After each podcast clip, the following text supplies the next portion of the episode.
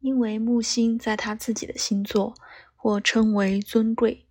它的本质会被纯粹的表达。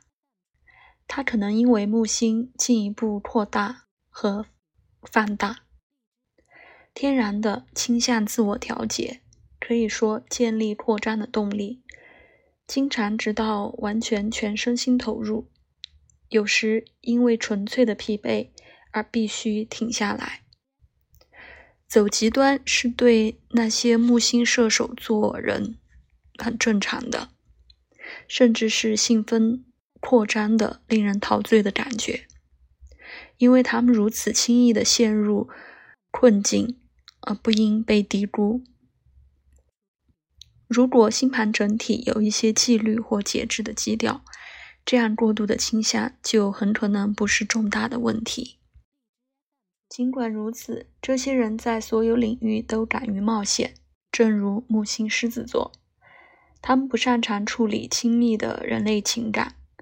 实际上，木星射手座通常一点都不擅长察觉和处理更深和更多沮丧的人类情感。在更抽象的心理领域，他们感到舒服并能自由呼吸。太多琐碎的细节和太多的情感表现一样，使他们失望。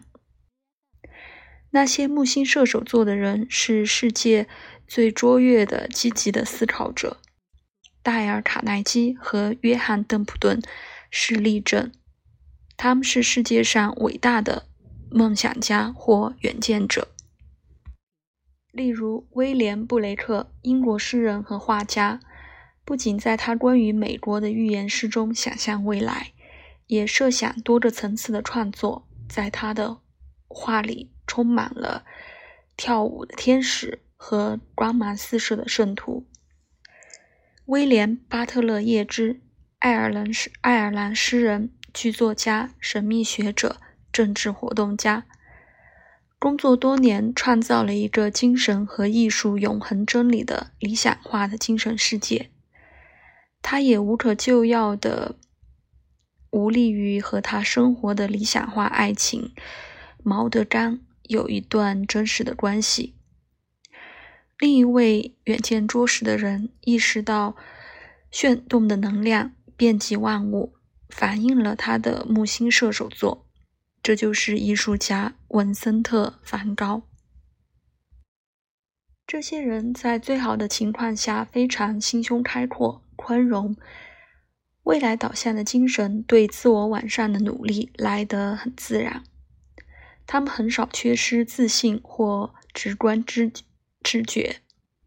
尽管他们经常需要发展更多的连贯性、责任感和韧劲去完成他们开始做的事情。进步和成功可能是他们最喜爱的两个词，但他们需要确定他们用的方法和他们要达到的长期目标一致。就像罗纳德·戴维森写的，他们有自我正诚的偏好，他们一贯有很多深远的计划和灵感，他们通常喜欢旅游和实际上任何国际化的东西。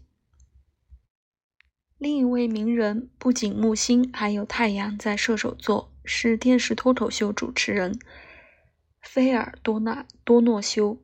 在他后来的职业生涯中，也开始在有线电视台承担政治和社会评论员的角色。他的电视人的个性在我看来是傲慢和虚伪的一个很好的例子。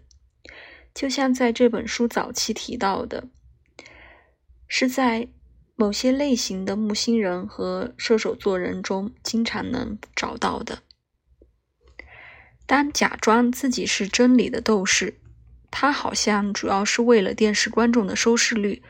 通过在可能的情况下人为的制造争议。他采用了一种不以为然的高尚的道德品质，但同时提供大量的宣传给他居高临下的嗤笑。他的道德上的愤慨显然是虚假的。射手座木星怎样和星盘的其他部分结合尤其重要，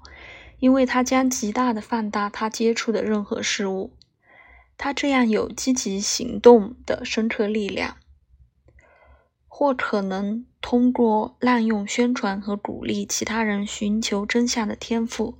浪费与生俱来的天赋，或利用其他人。因为《占星学》这本书已绝版，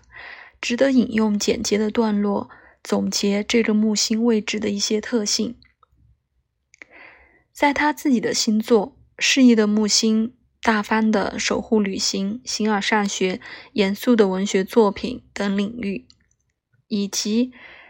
所有包含相当程度的休闲和繁荣的奢侈的运动，如果他们适当的享受。受到木星保护的事物，超越为谋生而奋斗的忧虑和焦虑，他们扩大了人的精神视野，给他们早期的逗留增加了风味和兴趣。木星是希望、游戏和智力娱乐的星体，和射手座设定目标，人们需要保持高度的希望相关联。